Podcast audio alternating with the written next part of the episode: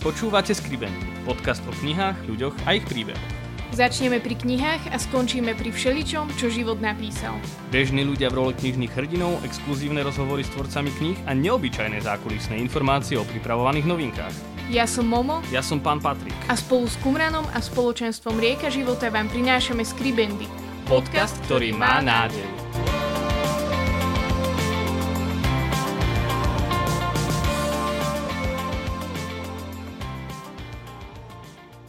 Ahojte priatelia, ahojte poslucháči podcastu Skribendy. Vítajte pri ďalšej epizóde nášho knižného podcastu.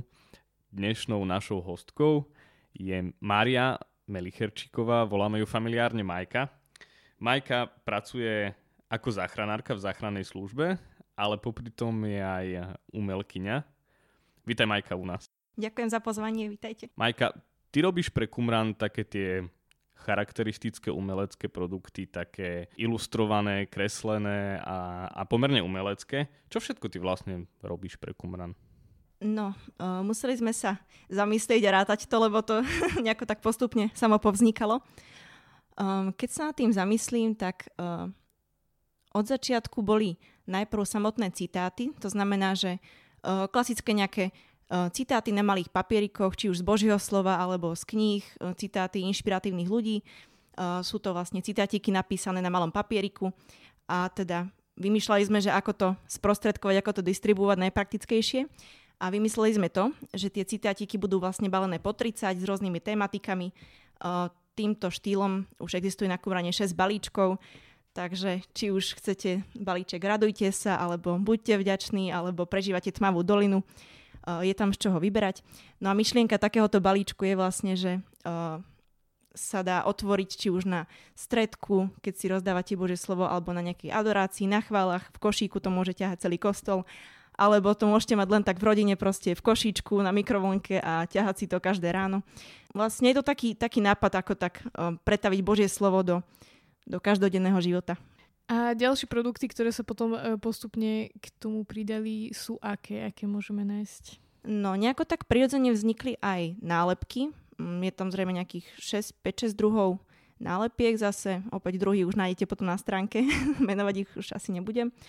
Uh, veľmi populárnymi, teda myslím, že už produktom číslo 1 sa stali uh, záložky so svetými. Všetci z nich sa usmievajú, to je vlastne také ich, taký spoločný menovateľ, usmievavý svetý, kreslený na záložkách. A z druhej strany je uh, môj obľúbený citát ku každému svetému. Myslím, že sú tam aj nejaké šáločky. Šáločky, myslím, že práve teraz uh, sme ich pr- predstavili prvý raz.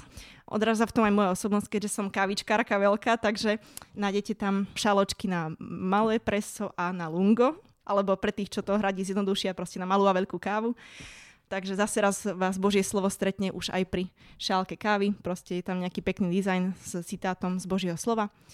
No samozrejme pod každú šálku je tam aj tanierik. No a keď ste priaznivci nejakých ďalších nápojov, ako je čaja, čaja také, tak vás čakajú zase podpivníky alebo podtácky. Dlho sa hádame, čo to vlastne je, takže podložky pod nejaké poháre, zase raz s, nejakej, s nejakými dizajnami. No a nad ďalšími produktami sa musím zamýšľať zase. A myslím, že to, je, že to je aj v poriadku. Mm, je tam nejaká taška? No tašky práve teraz rozbiehame, áno. Nedávno prišiel nápad, že vlastne tie citátiky, ktoré sú kreslené v malom, by sme mohli nejako uh, ten dizajn využiť aj na tašky, takže vlastne vznikajú platené tašky. Zatiaľ je v ponuke jedna a bude sa to rozširovať až na nejakých 5 alebo 6. Tak, tak to sa veľmi tešíme. To, čo ale nám sa páči na tebe, je, že ty si nebola vždycky um, takto zameraná, alebo teda vo veľkom a, a povedzme, že komerčne, ale máš aj svoje reálne povolanie, ktoré robíš v civilnom živote. Ktoré zarába. z ktorého žijem. Z ktorého žiješ, áno. A to je trochu taký, taký kontrast pre nás, že pracuješ e, ako záchranárka a popri tom e, si robíš nejaké citátiky s Božím slovom. Keď ideš na výjazd, tak ich potom rozdávaš tým ľuďom? Je to tak, že je to také netradičná kombinácia. Uh, netvrdím, že som nejaká špičková záchranárka, nie som ani špičková grafička, zatiaľ som v obidvoch týchto sférach len začiatočník. Myslím, že čo ľudí tak fascinuje a priťahuje je skôr tá kombinácia netradičná, tak by som to pomenovala. Nie som záchranárka, ktorá sa pustila do dizajnov, ale som dievčatko, ktoré si proste od malička kreslilo a náhodou sa stalo záchranárkou, že skôr to bolo z tejto opačnej strany. Keď tak nejako mám zabrnúť do toho, že vlastne ako som začala kresliť. No tak to je samozrejme, že od malička. Vlastne mamka bola tak veľmi výtvarne ladená od vždycky. Myslím, že asi najväčší nejaký taký môj rozmach kresliaci bol pri práci s deťmi, hej. Vlastne ja som akože strávila veľa rokov v vlastne animovaní mládeži. Začala som vlastne v scoutingu. V tom čase, keď už som potom ja začala uh, robiť animátorku a starať sa o deti, robiť im program, no tak stále bolo treba proste na všetky tie hry, na programy, na tábory, vždycky bolo treba proste kopec tých uh, kartičiek, nejakých plagátov, uh, rôzna grafika na tú hru. Proste bola som tam, dajme tomu aj kostýmer, hej, proste na jeden tábor sme šli, ja neviem, nejakých 20 plašťov, nejakých rytierských.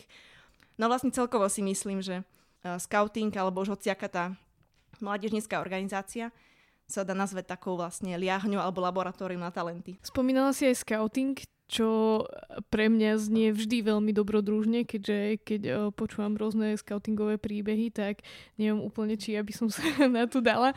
Možno bol aj toto taký základ aj k tomu záchranárstvu, keďže aj to záchranárstvo pre mňa znie tak dobrodružne. Bola si vždy taká dobrodružná povaha? Vieme o tebe, že si hrala futbal, mala si trénera Sergeja z Ukrajiny a... To už asi niekto rozprával, že? Podľa mňa aj toto je také, také zaujímavé, že, že to je tiež taký predpoklad, ktorý nie úplne je bežný a, a potom z toho vznikne aj takáto práca. Ono je asi ťažko povedať, že čo vzniklo z čoho. To bol taký asi súbor proste. Možno to bolo tým, že som vyrastala proste v, v našej meskej časti, kde bol jednak kde bol scouting populárny a jednak kde proste to všetko mládež žila futbalom, že proste tam ten náš futbalový klub to bolo také, že tam spadol, všetky ti spadli pomaly a že proste to bolo také, že asi som produktom toho môjho tej mojej meskej časti, čo tam proste všetko rozvíjalo a čo tam bolo populárne. Takže aj ten scouting, aj ten futbal bol taký. Ale nemyslím si, že to dalo zákrát tomu záchranárstvu.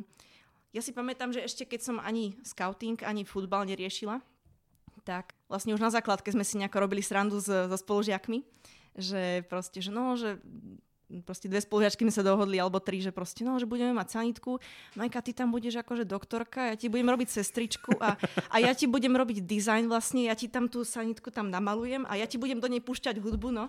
Takže toto sme akože, takýto plán bol už na základnej škole. no ale tak uh, vravím, že ja som jediná, čo vytrávala v tomto pláne. Všetci sa niekam vzduchli, ale ja som to dodržala. A hudbu ti púšťa niekto iný. Hudbu si púšťam tiež sama. Dizajn si robí tiež sama. A vybrala si si to vlastne z dôvodu toho, že si v tom videla ten vyšší princíp, že chceš pomáhať ľuďom aj takýmto spôsobom? Pamätám si, že som akože uh, sa zamyslela raz tak, neviem, či som mohla mať 6, 9 alebo 10 rokov. Proste som len vedela, že no, že ja chcem asi pomáhať ľuďom. No ale tak, že, že si budem istá, že im pomáham. Uh, nejako som sa asi nechcela nejako hlbšie zamýšľať, čo všetko pomáha ľuďom. Najkračšia cesta k pomoci ľuďom mi asi prišla, že zdravotníctvo, že takže ja budem pani doktorka. No. Ale tak uh, potom moja cesta nasledovala tak, ako vznikla drvivá väčšina záchranárov. Išli na medicínu, nedostali sa. no a uh, v tej chvíli to bolo ťažké, ale neskôr som vlastne zistila, že toto je pre mňa také skorej robené že tá medicína i tá, tá lekárska kariéra není pre mňa to, to správne. Uh, chcela som byť teda doktorkou v sanitke, aby bolo jasno, že akože tá sanitka tam stále bola ako ten uh, spoločný menovateľ. Takže uh, v podstate som to, čo, čím som chcela byť, len som ešte nevedela, čo to je. Keď sa pozrieme na tvoje dizajny, tak o, väčšina z nich sú veľmi také jemné. Aj keď nemusia byť všade kvetinky, ale všetky sú také naozaj veľmi príjemné, také také meké, by som možno povedala. Áno, aj tie línie sú také, také pekné. A v podstate tá práca záchranára je často aj taká drsná. Zvládaš to, alebo ako, ako to prežívaš, túto kombináciu? Keď sa nad tým tak zamyslím, tak možno sa uh, lepšie a pohodlnejšie cítim skôr v takom tom uh, tvorím umeleckom, takom jemnejšom svete. Skôr, skôr ten záchranársky svet je pre mňa taký, že učím sa v ňom chodiť že v tom grafickom svete sa mi lepšie chodí. Uh, moja idea stále bola taká, že no v tom zdravotníctve proste je to dosť taká, taký nervózny sektor, že proste skutočne tam všetci chcú vyriešiť svoju akutnú situáciu hneď a proste. Takže veľmi tak vnímam, že, že uh, nebolo by na škodu priniesť tam takú nejakú trošku jemno ženskosť, pochopenie a také niečo, takže nemyslím si, že toto je úplne cudzí faktor v tom záchranárstve. Takže vôbec sa nevnímam, ako nejaká taká uh, drsná Amazonka, ktorá tam teraz proste nabehne a začne si, ja neviem, kresliť alebo čo. Ja skôr vnímam ako, ako ozaj Majka, ktorá mm, si kreslí a má tak rada aj ten, takú tú pokojnejšiu komunikáciu a je to možno to, čo treba priniesť do zdravotníctva. Taký pokoj možno. Keďže aj záchranárstvo je práca s ľuďmi, tak tá ľudskosť je určite potrebná, ale máš ty nejaké také príhody, keď si tú svoju ľudskosť e, využila, alebo tá taká e, človečina ťa potom zrazu prekvapila e, od, od tých pacientov, alebo ako, ako, ako voláte tých, ku ktorým idete na výjazd? Ako sa to povie? Pacienti. pacienti. OK. Sú to ľudia, sú to pacienti. Človek má vždy takú tú predstavu, že bude proste, príde k tomu človeku so všetkým svojim pochopením a s vôľou pomôcť, ale oh, veľakrát sa stretne s tým, že, že je to človek, ktorý, s ktorým je ťažká komunikácia, ktorý má problém, ktorý neviem vyriešiť. Častokrát ide o nejaké zneužitie záchrannej služby alebo také niečo. No a v tom prípade ani neviem, čo mám pre toho človeka spraviť. Že mi to príde veľakrát, že to, čo mu poviem, už či už naráža na tú ľudskosť alebo na hocičo, veľakrát tí záchranárske reči sú taký, taký hrach o stenu, dajme tomu. No. Či už nejaký pacient proste trvalo nedodržiava nejaký svoj liečebný režim, takže každú chvíľu proste končí v nemocnici, alebo ide o nejakého alkoholika, ktorý sa nám vravím, že už pečiatka vernostná, už by sa nám zišla proste, že každý desiatý výraz zdarma, alebo také niečo. Pri tejto práci je zrejme potrebná aj nejaká fyzická kondícia. Zažila si nejaký prípad, ktorý bol naozaj ako ako z filmu, že rýchlo bolo treba utekať, ľudí nakladať a, a niečo podobné, kde si naozaj nejakú fyzičku potrebovala využiť? Bohužiaľ asi o záchrannej službe je taká, taká milná predstava, že naozaj všade vždy utekáme, všade rozkopávame dvere a proste všade naložíme a zachránime. A, ale teda, keď si to pretavíme do reality, tak veľakrát je to vlastne len o tom, že uh, chodíme po bežných mestských domácnostiach, a prevážame pacientov na vyšetrenie, na ktoré z nejakého dôvodu zlyhal systém a proste nevedeli si to vybaviť sami a volali si záchranku, takže veľakrát je to o takom pomalom transporte chronických pacientov, že ozaj treba proste naložiť do auta imobilného staršieho pacienta, dajme tomu. No. Takže je to skôr zaťaž na chrbát táto práca, než na nejaké svaly ohromné. Je to tvoje kreslenie aj takou psychohygienou v súvislosti s tvojou bežnou prácou? Že vieš si pritom tak oddychnúť, vypnúť hlavu možno? Mm, nenazvala by som to psychohygienou, pretože to s týmto cieľom nevyhľadávam. Uh, skôr je to také, že sú to proste veci, ktorými žijem. Spomínala si, že prvé boli teda tie citáty, ktoré si začala robiť pre Kumran. Začala si ich robiť štýlom, že ťa, neviem, Kumran oslovil a teraz si vymyslela, že tak budem robiť citáty, alebo to začalo ešte niekde skôr? Začalo to tým štýlom, že v našej farnosti bývali adorácie. No a na tejto adorácie proste hrali sme tam ako kapela a napadlo nám vlastne obohatiť to o tento prvok, že by vpredu pred oltárom vlastne bol košíček s citátmi a na, na konci každej adorácie alebo teda počas by si ľudia vyťahli takýto citát a, a mali by ho na tento týždeň ako slovo, dajme tomu. Vlastne časom ma nejako zavialo do môjho obľúbeného rodinkova, čože vlastne vysvetlím, je to vlastne uh, vlastne dom prijatia pre rodiny. Je to objekt, kde sa vlastne konajú mnohé kresťanské akcie, či už víkendovky, týždňovky alebo tak. No a teda je to veľmi také moje srdcové miesto. No a v tomto, v tomto objekte bol znova takýto priestor na to, aby sa tie citáty uh, tam rozdávali v kaplnke, takže vlastne som trávila vlastne veľa času tým, že som kreslila, vyrábala, maľovala úplne, že po jednom tie citátiky aj na adoráciu, aj na do tohto rodinkova. No a už tam vznikol taký ten nápad, že jejda, veď toto nemôže byť stále ručne robené po jednom. Ako som sa dostala ku Kumranu, tak uh, nejako tak uh, si už pár kamarátov všimlo, že takéto veci vyrábam. No a až som sa dostala uh, priamo k vám do Podolinca na jednu týždňovú akciu pre deti. No a bola som vlastne pozvaná, aby som spravila workshop, kde by si vlastne deti mohli vyrábať sami takéto citáty. Takže vlastne som dotiahla papiere, pera, cerusky, lepidla, všetko. A tam už jednými uh, z poslucháčov tohto workshopu boli samotní kumranisti. Pozdravujem Danku, ktorá ma vtedy oslovila, že či by som jej neposlala pár z tých z tých záložiek, že ona by to ukázala ostatným a že možno by o to mali záujem. Poslala som taký štartovací balíček, že teda ak, ak z toho niečo chcú robiť, tak, tak je to tu pre nich. Zabudla som ešte vlastne spomenúť veľmi kľúčový produkt, ktorý vlastne není vedený pod mojim menom a vlastne spomínam ho až teraz, aj keď to je vlastne produkt číslo jedna z môjho pohľadu. nejako tak v takom čase, keď mi bolo tak ťažšie, som sa veľmi často modlila novenu odovzanosti. A ani neviem, ako proste prišlo to tak uh, náhle také nutkanie, že proste idem ju nakresliť, idem ju vyrobiť. Normálne akože ručne som si prepísala tú novenu, tiež sa začala vlastne predávať. Ako prebieha taký bežný ten proces tvorby? Lebo vravela si, že aj tá ten prechod od toho manuálneho k tomu digitálnemu tam musel prísť, lebo úplne by sa to nedalo všetko spraviť takže ručne, všetky tie kvanta. Tak ako to tak v skratke prebieha? Hlavný je asi ten obsah. No a to by som teda uh, popísala tak, že vlastne všetky moje výrobky hovoria o mojej kostrbatej ceste za Bohom, moje kráčanie a podkýnanie sa. No a všetky tie citáty, aj tie nálepky v podstate, nazvem to tak, že ako keby niekto vysypal môj modlitebný zápisník keď som prežívala ťažké veci, tak som si písala nejaké citáty v tom období. Keď predo mnou boli nejaké veľké výzvy, tak som si nejako čítala, písala citáty o Božej pomoci. Keď som mala pocit, že proste mi chýba vďačnosť, a, tak som si hľadala citáty o vďačnosti.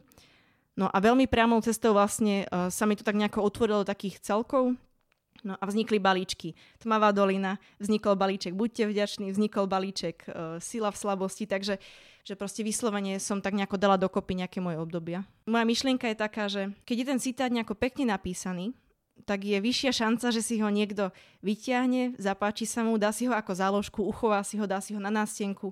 No ale teda stále mám na pamäti, že keď má Božie slovo zasiahnuť, tak môže byť napísané aj na obale od keksíka. A prakticky tá tvorba alebo ten proces toho vzniku tých produktov uh, je aký? Ty si spomínala to, že si najprv robila všetko ručne, potom to prešlo do digitálnej podoby, čo by si možno mohla trošku priblížiť, že čo to znamená. A potom uh, sú aj rôzne produkty, ty pracuješ aj s drevom, aj s keramikou, vyrábaš aj tášky. Tam je to tiež niečo také, že sa to potom už robí hromadne, alebo robíš to aj ručne ešte stále? No zo začiatku to bola taká mravčia práca a veľmi rýchlo mi začalo dochádzať, že aj keď som teda taký makač, že mi že mi až neskôr dojde, že to pôjde aj ľahšie. Veľmi krátko predtým, ako som sa ozvala kumranistom, tak uh, som začala na bratovom tablete najprv, normálne digitálnym tým perom som začala kresliť, prekreslovať tie moje jednotlivé citáty na tablet, normálne v grafickom programe na tablete a začala som ich tlačiť a na takom špeciálnom plotri, čo je vlastne stroj, čo mechanicky vyrezáva, som ich začala vyrezávať. Takže už som potom neskôr si musela kúpiť aj vlastný tablet, lebo brat sa musel učiť na štátnice a chudák už polku dňa som prekresľovala veci pre Kumran, takže už sa musela nejako tak sa, sa museli nejako dospieť k nejakej dohode. Týmto štýlom aj nálepky. Ak by ste chceli vidieť moju dielňu, tak najprv musím upratať, lebo to je moja izba, hej, takže... No ale tak keď spomeniem ďalšie produkty, tak uh, vlastne tie potácky, čo tam sú, tak niektoré sú drevené.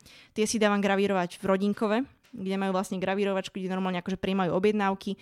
No a potom ich ešte musím trošku prelakovať, prebrúsiť, takže tam už je taká tá ručná, ručná práca. Preto je to také, také uh, trošku je zložitejší ten proces. Potom sú keramické podpivníky, tie vlastne vyrábam uh, nejako tak za, za procesu nažehlovania takej fólie na, na bielu keramiku. Uh, ďalšie produkty, keď si tak spomeniem, sú tie šaločky a tam už je to tam už sa kreslí nejakým keramickým perom na, na obyčajné šálky. V tejto dobe ešte dokážu ľudia oceniť tú ručnú prácu? Uh, už ju ja prestávam ceniť, lebo je to namáhavé. Takže uh, no, zistujem, že niektoré veci by išli ľahšie. Čo som ja tak spozorovala je, že moje veci, ktoré robím voľnou rukou, niektoré nie sú dosť vhodné do predaja, že naozaj keď niečo má fakt vyzerať nejako precízne a dobre a každý kus rovnako, tak to bohužiaľ musí ísť takoutou v úvodzovkách trapnejšou, nejakou veľkovýrobnejšou cestou. Takže aj keď som bola z začiatku taký striktne akože ručná výroba a tak, tak už teraz uh, sa nebojím šetriť svojim časom a poslať do tlačiarne do výroby proste 50 platených tašiek, čo mi vlastne prídu za týždeň vytlačené, hej, že, že už zistujem cenu toho, že, že ako tie veci môžu vznikať aj samé, nielen na mojom stole pri mojich hodinách práce. Ale tak dizajny sú tvoje. Hovorili sme trochu o, o tejto dobe a žijeme teraz takú zvláštnu dobu. Už dlho máme tu pandémiu a mnoho ľudí hovorí, že muselo spomaliť a možno malo práve čas na takéto e, vyžitie aj umelecké, kreatívne, všetci proste prerábali byty a neviem čo všetko možné. Ale v kontraste možno s tvojou prácou zdravotníka, záchranára, toho času asi nebolo až tak veľa. Ja som vlastne začala pracovať priame, priamo na začiatku pandémie, že proste vyslovene ten mesiac, čo som nastúpila, tak uh, už, už sa začal nejaký úplne meniť systém fungovania záchrannej služby za týchto podmienok, takže neveravím, že by nám pribudlo práce alebo ubudlo práce, ale uh, veľmi sa zmenili jej charakter, minimálne najbližšieho pol roka. Že vlastne nemali sme takú širokú škálu výjazdov. Teraz, keď už to dám do detajlov, tak vlastne keď sa všetko pozatváralo, pozatvárali sa krčmy a uh, no, našich pacientov ubudlo. Týchto ubudlo a teda pribudlo vlastne tých uh, covidových transportov, že vlastne drvivú časť našej práce v tých mesiacoch tvorilo to, že sme že teda volali si záchranku pacienti, ktorí majú pocit, že už tú diagnozu doma nezvládajú, že, že by chceli byť vyšetrení v nemocnici, alebo teda aj taká potreba, že sa im horšie dýcha, takže my sme vlastne trávili teraz 5, 6, jo, už, už si nepamätám koľko, veľa mesiacov v skafandri Eh, na takýchto domácich návštevách po jednom, takže niektorých výjazdov ubudlo, tých reštauráciových, krčmových, na tých veľkých podujatiach a teda zmenil sa charakter práce vyslovene na tú koronovú. No. Napriek tomu, že si trávila dni v skafandri, tak stále pribudali nové a nové produkty, v podstate do Kumranu a, a prišli nové a nové nápady. Jedným z takých o, najnovších nápadov je zápisník alebo denník modlitebný, ako by som ho mohla nazvať, ktorý v týchto dňoch predstavujeme v Kumrane.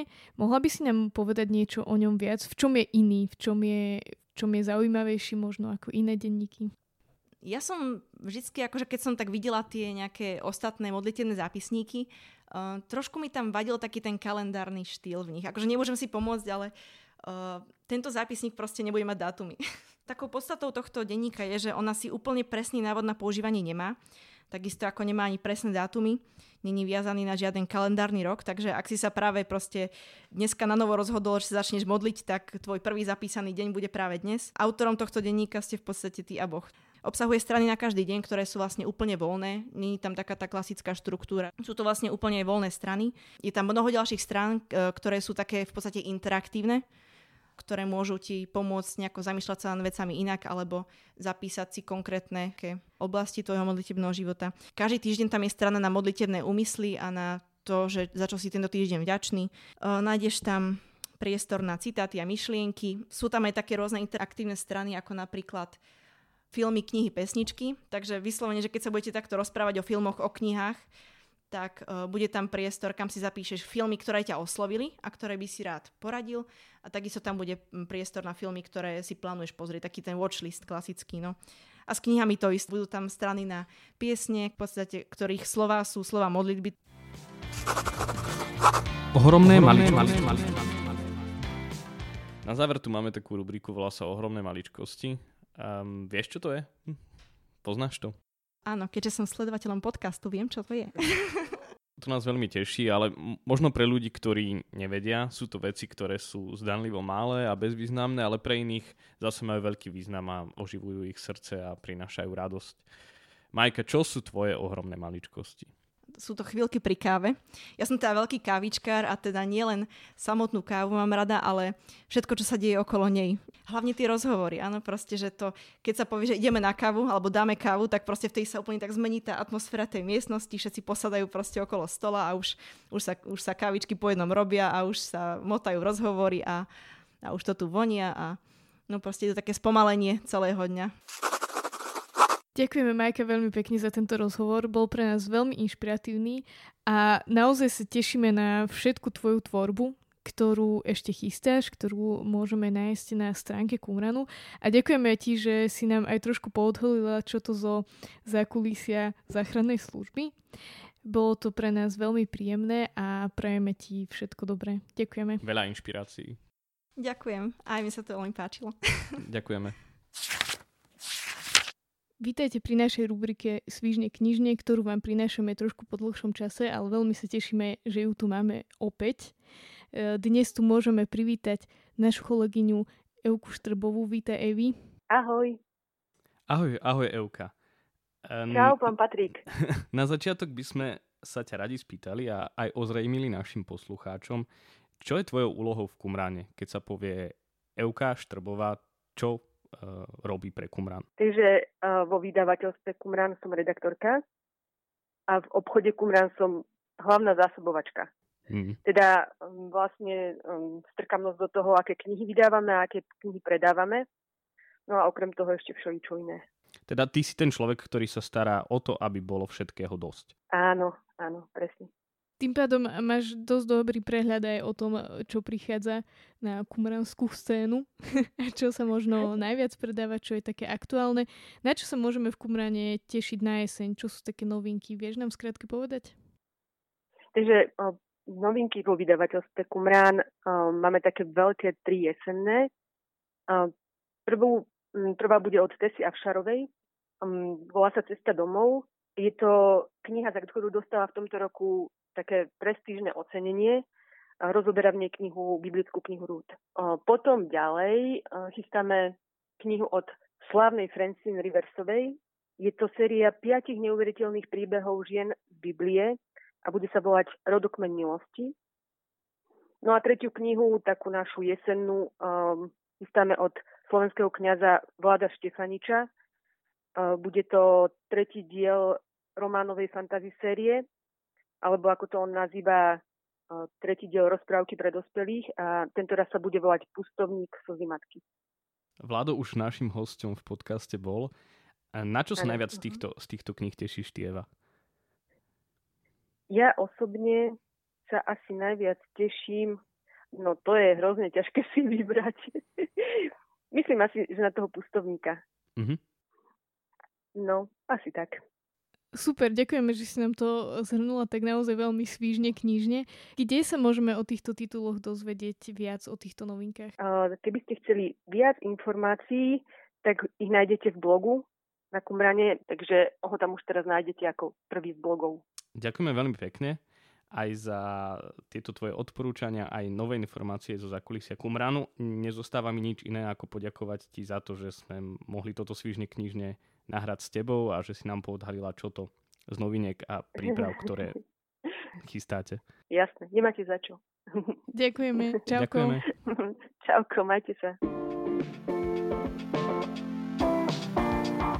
Ďakujeme, že ste s nami vytrvali až do konca a odkryli príbehy dnešnej epizódy. Naše podcasty môžete nájsť na webe www.kumram.sk v sekcii podcast a vo všetkých podcastových aplikáciách. Sledovať nás môžete na Instagrame Skribendy Podcast.